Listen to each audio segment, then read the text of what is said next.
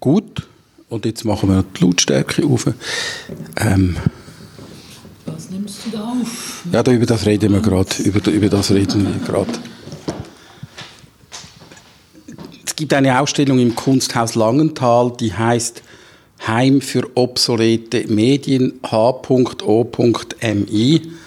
Und es geht, wie der Titel sagt, um obsolete Medien, das heißt Medien, die nicht mehr im Gebrauch sind, Geräte. Und eigentlich die erste Frage, die Flo Kaufmann, der hier ausstellt, kuratiert von Raphael Dörig, die erste Frage, die du gestellt hast, ist, was ist das für ein Gerät? Und ähm, ja, es ist ein Zoom H6 oder so. Sagt dir das etwas? Ja, ja. Ich habe ein H4, ein H2, aber einfach so, sieht so interessant aus. Aber eigentlich hätten wir das ja lieber mit einem Nagratonband aufnehmen wollen. Das wäre wahrscheinlich angemessener gewesen. Das wäre natürlich sehr schön gewesen. Wenn ich das gewusst hätte, hätte ich das jetzt mitgebracht. Ich nehme sehr gern mit einem Nagel auf im Moment. Man muss einfach alle 15 Minuten muss man die Spule wechseln ähm, und deshalb bin ich jetzt auch ein bisschen näher gerückt, damit wir uns noch ein bisschen besser verstehen. Ähm, was ist eigentlich der Auslöser? Was war jetzt der Auslöser? Raphael, du bist ja äh, Kurator für neue Medien, Medienkunst und so weiter und vieles andere auch. Aber es hat auch noch etwas mit deiner lebensgeschichtlichen Sache zu tun bei dir. Irgendwie spüre ich da so eine Ader. Ja, ich habe auch die Ader, ein, ein Interesse für Mediengeschichte zu haben. Äh, das hat angefangen bei mir als Teenager Platten zu sammeln aus dem Brockenhaus, weil mich interessiert hat, was da drauf ist. Und was hast du da zum Beispiel entdeckt? Ein, eine schön, ein schöner Kauf als Teenager war The White Noise mit Delia Derbyshire, der Elektronikmusikpionierin von der BBC, was ich dann 20 Jahre später realisiert habe, was für ein wichtiger Fund das war für mich. Und Flo Kaufmann kenne ich auch schon mehr als zehn Jahre. Als Künstler, als Ingenieur, als Musiker. Wir haben immer mal wieder zusammengearbeitet. Ich wusste von seiner künstlerischen Arbeit, von seiner technischen Arbeit und ich wusste, dass er viel Zeug hat. Ich sage jetzt extra nicht Sammlung, weil wir, ich glaube, darüber müssen wir noch sprechen, ob wir von einer Sammlung reden dürfen. Aber er hat viel Zeug und ich wollte das in einer Form zeigen, in der Kunstinstitution hier, die verschiedene Zugänge zulässt, medienhistorische, ähm, nostalgische, künstlerische und das eben über künstlerische Experimente mit alten Medien zeigen. Äh, so Zeug, vielleicht jetzt noch eine indiskrete Frage mehr. Wie viel so Zeug außer der Platte, die du erzählt hast, hast du denn zu Hause? Also ich habe Platten, Kassetten, Minidiscs, Super 8, 16 mm. Und die Geräte dazu?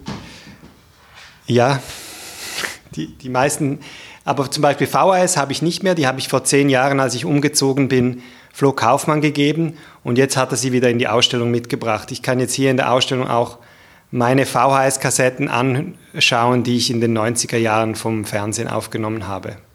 Flo, du hast ein bisschen mehr noch solche Dinge, weil du hast ja auch die alten Sachen von Raphael Dörig bei dir lagern müssen. Wie, wie sieht das aus bei dir? So, hast du ein kleines Lagerhaus?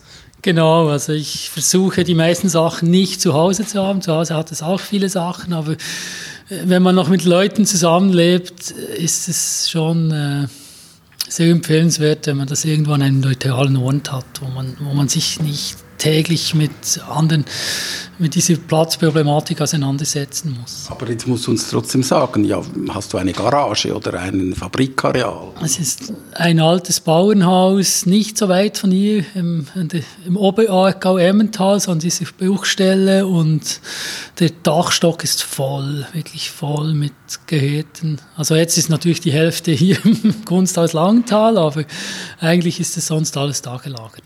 Es gibt eine Installation, wo man alte Röhrenempfänger aufeinander geschichtet sieht, sind ungefähr 20 und man muss ein bisschen an die Fernsehinstallation von Namjoon Paik denken. Wir haben eben eine Führung gehabt mit dir und du hast uns gesagt, dass du eigentlich zu jedem dieser Radios eine Geschichte hast. Das heißt, jeder dieser alten Geräte, die sind irgendeinmal im Lauf des Lebens sind die zu dir gekommen. Wie, wie muss man sich das vorstellen? Ja, das ist so, die ersten Radios kamen so mit sieben, acht Jahren, gab es halt noch diese Sperrgutsammlungen, wo die Leute die Sachen einfach auf die Straße gestellt haben.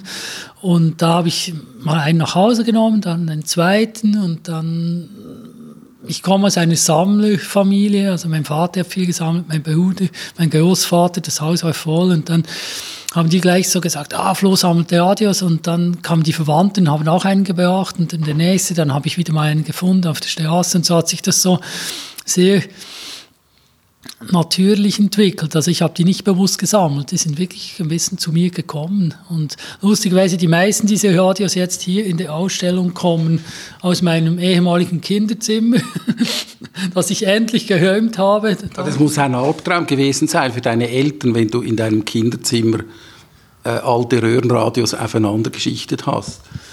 Nein, das ging eigentlich noch. Also ein bisschen schwieriger war es mit den Fernsehen. Also wir hatten, meine Eltern waren komplett fernsehfrei und wir durften auch keinen Fernseher besitzen.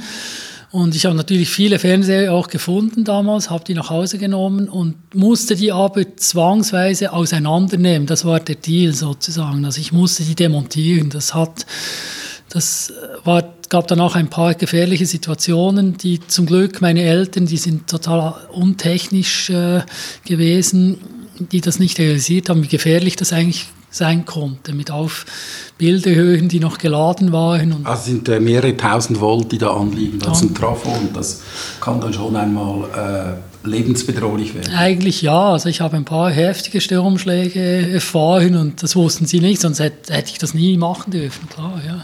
Also die Gefahren, die lauerten gar nicht in den Drogen und im Alkohol äh, bei den Halbstarken irgendwo in Langenthal oder wo bist du aufgewachsen? Da gab es sicher auch eine Drogenszene. Es gab ich, bin, ich bin in Gehänchen aufgewachsen, ja. das ist so das Detroit der Schweiz, also 70er Jahre Uhrenindustriezusammenbruch, ein Viertel der Bevölkerung weniger.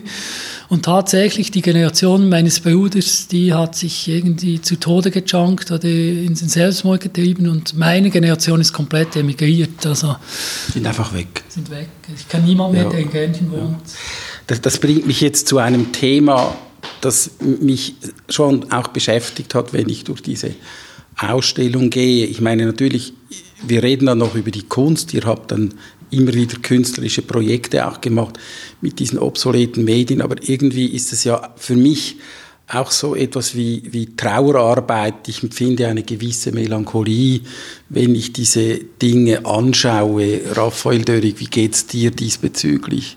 Ist da für dich alles freudig und der Fortschritt hat uns jetzt zum Glück das Internet und das iPhone gebracht, das alle anderen Geräte ersetzt oder wie ist das? Also wenn man sich mit obsoleten Medien beschäftigt, besteht die Gefahr, in die Nostalgie oder in den Kulturpessimismus zu verfallen. Das möchte ich lieber auch nicht äh, sagen, früher war alles besser oder die Schallplatte klingt besser als die CD oder so, diese alte Debatte. Aber es gibt eine sicher eine Faszination dafür, zum Beispiel, wie gut die Dinge hergestellt waren, wie lange die auch gehalten haben, dass sie reparierbar sind. Und da, äh, das hat also das ist auch ähm, Wirtschaftsgeschichte, oder? Die, viele Dinge sind zum Beispiel in der Schweiz hergestellt, Lenko-Plattenspieler in Burgdorf, Autophonradios in Grenchen bei dir oder, oder Solothurn und äh, Biennophon in Biel und solche Dinge, das fasziniert mich schon. Das, das was wie, für uns ist selbstverständlich, dass die in Fernost hergestellt werden, die Dinge, die wir heute benutzen.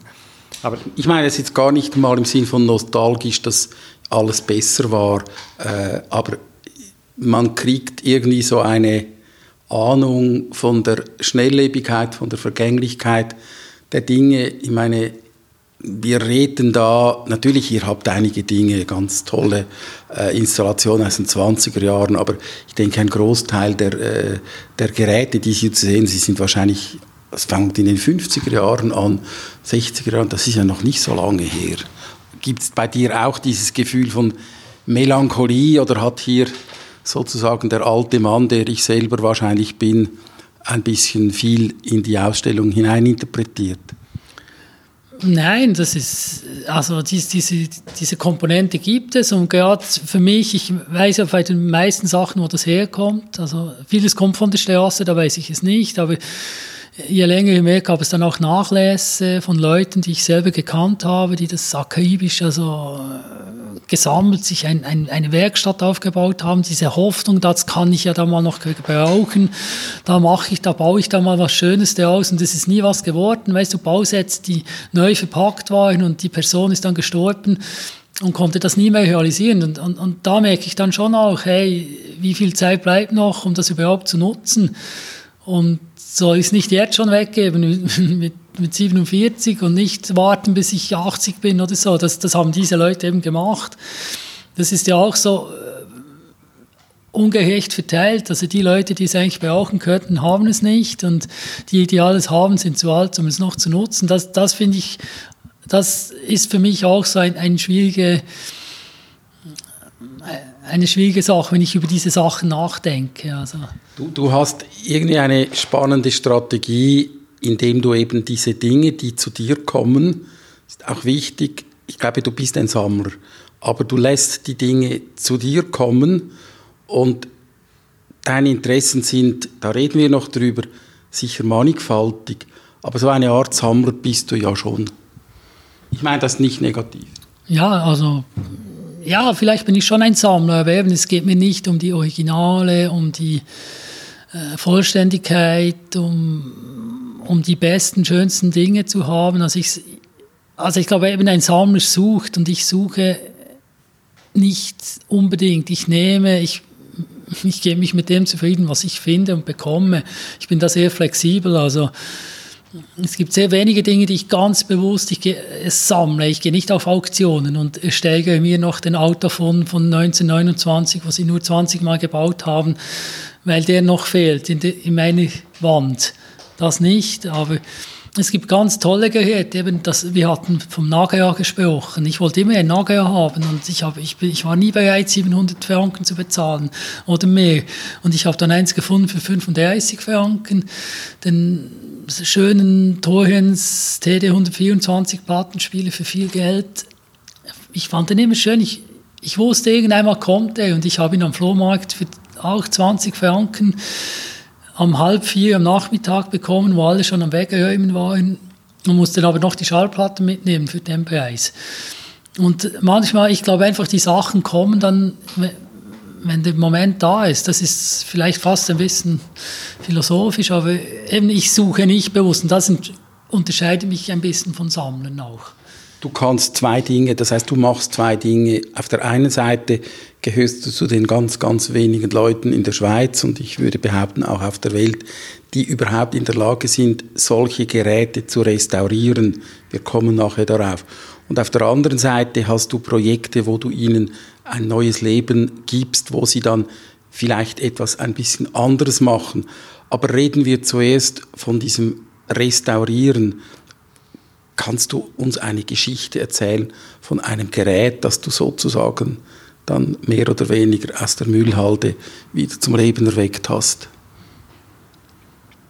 Ja, da gibt es sicher sehr viele Geräte. Also das aktuellste Gerät, was ich jetzt gerade zu Leben erweckt habe, was ich vorher noch nie gemacht habe, war dieses Weltheon 2001. Das ist so ein Space Age äh, Design aus Japan mit einem A-Track, mit dieser 8-Spur Kassette drin, die vor allem eigentlich im Auto benutzt wurde und so ein Endlosband ist, wo man stundenlang durch die USA fährt und immer die gleiche Musik hören kann.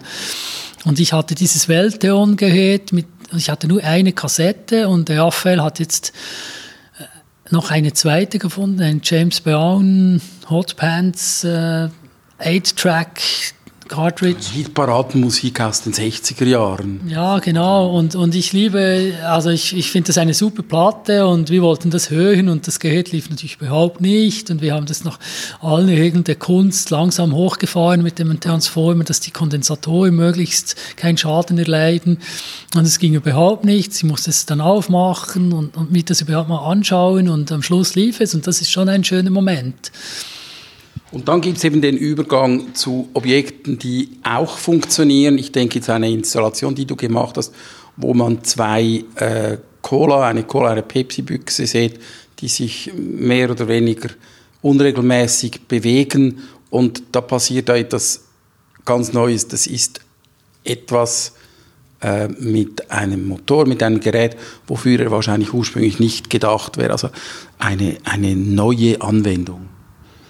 Ja, die zwei Dosen sind auf Lüft, auf so PC-Lüftern, also so kleinen Lüftern aufgeklebt. Und ich habe da ich taste da die Oberfläche der Farbe ab. Also wenn bei der Cola-Dose das Rot, Weiß, Schwarz, Silbern sind so die Farben, die da vorkommen, Beschriftung und das gibt dann eine Wellenform, wenn man das mit einem Fotosensor abtastet und mich hat dann einfach in, dieser ganzen Mediensache interessiert. Also mich interessiert vor allem, was ist da drauf auf den Medien, auf, auf den Bändern, auf den Filmen, auf den Negativen und halt auch die Frage, was ist jetzt auf dieser Cola-Dose, wie klingt das? Das ist eigentlich eine Umsetzung des Drucks auf Ton. Und dann kommt da die Geschichte von diesen zwei Erzfeinden, Cola und Pepsi der 80er Jahre. Das, da gab es viele Werbungen. In der Kunst ist es auch ein Motiv, das immer wieder aufgenommen wird. Jan Anül hat mal, ich musste mal eine Platte machen für ihn, wo er ein, ein Cola und ein Pepsi zusammenschüttet und den Ton aufgenommen hat. Und ich habe die, diese Platte für ihn damals produziert. Und es ist einfach, das kommt immer wieder, dieses Motiv. Und deshalb äh, habe ich da diese Gebetsmühlen gemacht, weil mich interessiert hat, wie klingt so eine Cola-Dose oder eine Pepsi-Dose. Wie ist das, Raphael Dörig? Äh, wir sind ja in einem Kunsthaus und du willst hier Kunst zeigen. Es hat noch mehr Installationen. Wir werden dann später noch eine weitere vorstellen. Ähm, jetzt kommen da Leute, die sind einfach fasziniert von den Geräten, weil es das ja an ihre eigene Geschichte erinnert. Ähm, ist das in Ihrem Sinn als Kurator? Die Ausstellung erlaubt verschiedene Zugänge, aber wir wollten Mediengeschichte über experimentelle Anwendungen erzählen.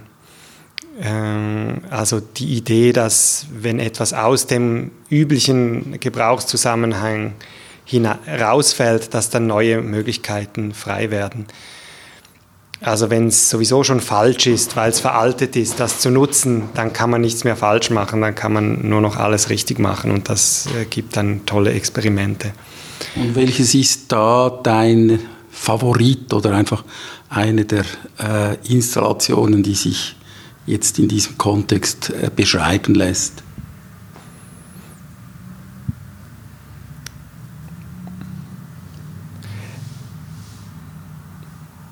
Ähm, also ich finde zum Beispiel die Geschichte mit den Kassettentonbändern finde ich recht, äh, ich recht interessant.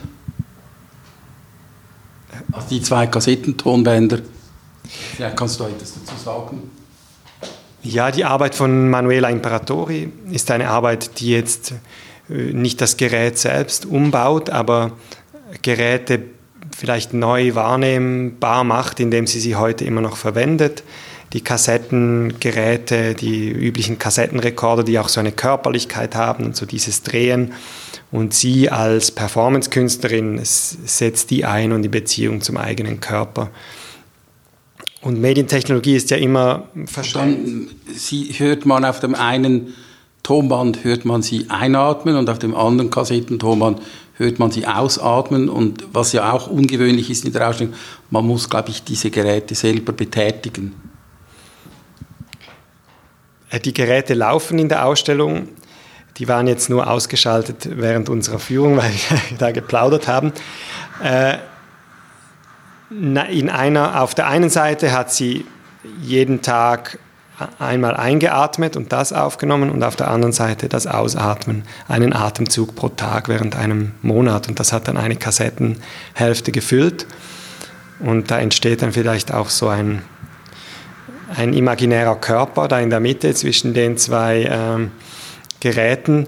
Und das bringt uns noch zu einer anderen medienhistorischen, spannenden Seite der Mediengeschichte natürlich, dass äh, so die Geisterbeschwörung, die auch noch in allen äh, Medien eigentlich drinsteckt. Und ähm, das muss ich jetzt etwas erklären, die Geisterbeschwörung, das tönt so, wie wenn das jetzt irgendwie ein, ein Commonplace wäre für, für Leute, die sich professionell damit befassen. Aber wie kommst du jetzt vom alten Radio- und Tonband zur Geisterbeschwörung?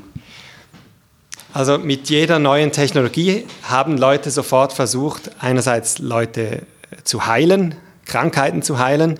Da hat Flo auch ein paar tolle äh, Dinge in seiner Sammlung. Und sie haben versucht, mit dem Jenseits zu kommunizieren. Das fing in den, ganz früh im ersten Jahrhundert, äh, im ersten Jahrzehnt der Fotografie, in den 1840er Jahren, fing das an, haben die Leute angefangen, auf den Fotos Geister zu sehen. Und andere haben dann Geister fotografiert oder behauptet, sie hätten sie fotografiert. Und äh, das hat, andere haben dann im Rauschen der Fernseher äh, Geister gesehen oder im, zwischen den Stationen im Radio. Ich selbst bin nicht, glaube nicht an Geister, aber ich finde das äh, ein, eine super interessante Parallelgeschichte der Mediengeschichte. Und heute gibt es Leute, die das mit Apps machen. Äh, das geht immer weiter. Wie, wie, muss man sich das vorstellen? Das nimmt mich jetzt wunder. Wie kann man eine Apps für so Geistergeschichten benutzen? Also du kannst elektromagnetische Spannungen messen und die irgendwie in etwas Wahrnehmbares umsetzen in Klänge oder in Bilder und äh, die Menschen tendieren dazu, das Bekannte zu sehen im Unbekannten und deshalb fang, fangen sie an, da äh, Worte zu hören in einem Wenn du das hundertmal hörst und vielleicht noch hochpitchst oder runterpitchst, dann hörst du plötzlich Sohn, ich bin, ich bin bei dir. Hast du auch solche, hast du auch eine Installation gemacht mit solchen Geisterbeschwörungen? Nein, mit Geisterbeschwörungen noch nicht bis jetzt, aber ich habe so ein, ein Seitenzweig auch jetzt in dieser Ausstellung, das heißt Flotsky Care, wo es eigentlich um, um Heilung und um diese ganzen Heilgeräte geht, weil ich wirklich ein Riesenfundus an an Heilgeräten habe, wo, wo ich Beginn des 19. Jahrhunderts bis, bis moderne Headsets, die man im, im, im Gamer-Kontext, also da werden die vor den Hirnlappen äh, aktiviert über so kleine äh, salzwassergedenkte Schwämme und wenn ich das anziehe, sehe ich weiße Blitze in meinen Augen, wie Stroboskop-Effekte durch dieses, dieses Headset und das wird in, in der Gamer-Szene benutzt, damit man schneller durch die Levels kommt. Das ist dann kein ein bisschen beunruhigend, wenn, weil man, wenn man ein bisschen etwas von Augenheilkunde versteht, zum Beispiel als Patient, dann weiß man, Blitze in den Augen, das ist gar nicht gut, das könnte irgendeine schlimme Augenkrankheit sein. Ja, das ist ja auch das Verrückte an diesen Sachen. Man, man macht, man baut wirklich, es gibt eine neue Technologie und man macht mal als erstes ein Heilgerät, versteht den Prozess aber nicht. Äh, ich meine, ich habe auch dieses, dieses Schuhröntgengerät, wo man in den 40er, 50er Jahren gab es das zum Schauen, ob der 60er Schuh Jahren haben 60er Jahre. Eben, und ich habe Geschichten, ich sammle dann halt auch die Geschichten der Leute, die das noch kennen. Und, und mir hat jemand erzählt, Mittwochnachmittag ins Schuhgeschäft, einer drückt die Knöpfe, der andere schaut unten, wo der Schuh ist, steckt den Kopf ein und einfach solche Geschichten. Und da hat man auch jahrelang nicht angedacht, dass das gefährlich sein könnte. Und wir haben jetzt alle ein Handy im Hosensack und in 40 Jahren denken wir vielleicht auch mal, wow, das ist eine krasse Sache, dass man das überhaupt so unüberlegt gemacht hat. Das wissen wir jetzt einfach noch nicht. Aber ich finde so dieses, diese, dieses Euphorische an der Technik, das einfach die ganzen Gefahren vergessen lässt. Und das ist eigentlich schön, an dieser Ausstellung dann auch zu sehen, diesen Wahnsinn. Ich habe hier einen Akupunktur-Synthesizer. Da spielt man einen Körper mit, mit Signalformen. Also, das ist eigentlich ein Gerät, das Ströme erzeugt, die dann mit Akupunkturnadeln äh, an den Patienten weitergegeben werden. Und man kann die Ströme kann man verstellen oder modulieren, irgendwie sowas. Genau, es sind Signalgeneratoren, verschiedene Signale kann man zusammenmischen. Also das Konzept ist wirklich extrem nahe an einem Moog-Synthesizer. Für mich ist es eins zu eins Übersetzung eines Moog auf einen Körper. Und was da genau passiert, äh, ist schon ein bisschen, also ich kann das nicht abschätzen, ich kann es einfach ausprobieren an mir selber. Leider wird es meistens an jemand anderem ausprobiert und, und das ist halt so das Ding dann in der Heilung, du weißt ja meistens nicht, äh, also bei vielen hilft es dann, bei vielen hilft es nicht, aber es gibt ja, es ist schwierig, das zu belegen, ob das jetzt wirklich hilft. Kommen wir zum Schluss. Ähm, die Ausstellung und auch die Installation, müssen wir vielleicht noch sagen, das ist ja eben auch, du hast auch eine Werkstatt da, da könnten wir auch noch viel darüber erzählen. Also man kann dir gewissermaßen an gewissen Tagen über die Schulter schauen und du hast vorher erzählt, dass du gar nicht dazu kommst, neue Dinge zu machen, weil du immer die alten reparieren musst. Aber zum Schluss jetzt, irgendwie hört das Ganze dann mit der Digitaltechnik auf. Es hat zwar noch ein paar CDs, aber es ist analog und irgendwie, es gibt ja Leute, die sagen, wenn es dann richtig elektronisch digital wird, dann ist es irgendwann dann nicht mehr so interessant. Ist das, ist das so?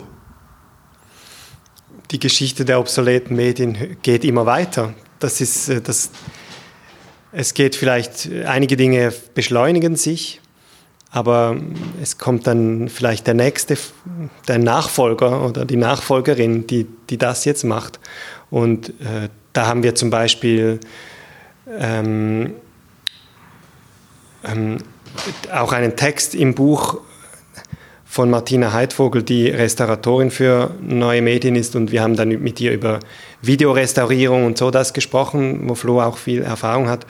Und sie hat dann gesagt, ja, das ist jetzt ein bisschen vorbei und ich beschäftigt, sie beschäftigt jetzt, sich jetzt zum Beispiel mit dem iPod oder so. Und dann, wie kann der konserviert werden und wenn der plötzlich in einer Ausstellung vorkommen muss. Wie, wie soll das gehen?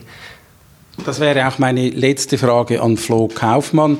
Äh, wir spielen jetzt ein bisschen Science Fiction und äh, äh du bist 20 Jahre älter, bist dann immer noch jung natürlich ähm, und überlegst dir, was war das Leitobjekt im Jahr 2021? Was möchtest du in 20 Jahren gerne zeigen aus unserer Zeit? ja, das ist natürlich sehr schwierig. Also was weil viele Sachen, die ich benutze, halt immer noch, also oder wieder analog sind, aber ich glaube, ich glaube, es ist momentan ist schon das Handy unser Allerweltsding, wo, wo, wo alles stattfindet und, und da bin ich sehr gespannt, wie wir in 20 Jahren auf diesen Kasten schauen, wo wir momentan ein Großteil unserer Freizeit damit verbringen. Oder? Vielleicht gibt es den gar nicht mehr, weil wir den implantiert haben. Das, ja viele, die das das kann sein, ja. Und eben jetzt, dass die weißen Blitze in den Augen, das ist dann vielleicht so ein Vorläufer. Also da arbeiten wir sicher daran, das wird kommen. Aber ich bin einfach gespannt, wie wir das aus dieser Distanz anschauen, wie ein Telefon, das jetzt in der Ausstellung ist, wo alle sagen, jö, damals hatten wir noch die Wahlscheibe. Und ich denke, diesen Effekt werden wir mit dem Handy sicher haben. Zum Schluss, äh, die Ausstellung im Kunsthaus Langenthal. Das findet man im Internet unter welcher Adresse? Kunsthauslangenthal.ch. Das ist nicht allzu schwierig oder man gibt das ein. Ähm, und dann gibt es ein Buch. Das Buch kann man hier kaufen, das kann man aber auch im Buchhandel kaufen oder bestellen. Kannst du etwas zum Buch sagen? Ja, das Buch erzählt anhand von Objekten aus Flohs Sammlung eine Mediengeschichte, die wir zusammen geschrieben haben und äh, es erzählt etwas zu den künstlerischen Werken in der Ausstellung und wir haben sieben Texte von Gastautorinnen und Autoren zu verschiedenen Themen von Konservierung über Mediengeschichte, wie, wie, wie Flo die Schallplatte gerettet hat, bis hin zu auch politischen Zusammenhängen äh, von Medien, das steckt natürlich immer auch noch drin. Oder? Erschienen ist das im Christoph Merian Verlag in Basel. Es heißt Home für obsolete Medien, zweisprachig Deutsch-Englisch, herausgegeben von Raphael Dörrig und äh, kann man im Buchhandel kaufen oder eben auch online oder am schönsten ist es in der Ausstellung. Da kriegt man noch eine Unterschrift. Herzlichen Dank, äh, Flo Kaufmann, herzlichen Dank, Raphael Dörig und viel Erfolg. Bis wann ist die Ausstellung zu sehen? Die Ausstellung, die Ausstellung wird verlängert bis 25. Juli. Also man muss sich doch ein bisschen aufmachen, um noch vor dem Sommer hierher zu kommen. Herzlichen Dank, ihr beiden.